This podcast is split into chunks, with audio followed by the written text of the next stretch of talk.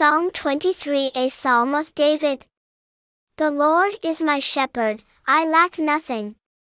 He takes me to lush pastures, he leads me to refreshing water.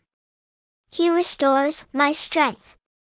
He leads me down the right paths, for the sake of his reputation.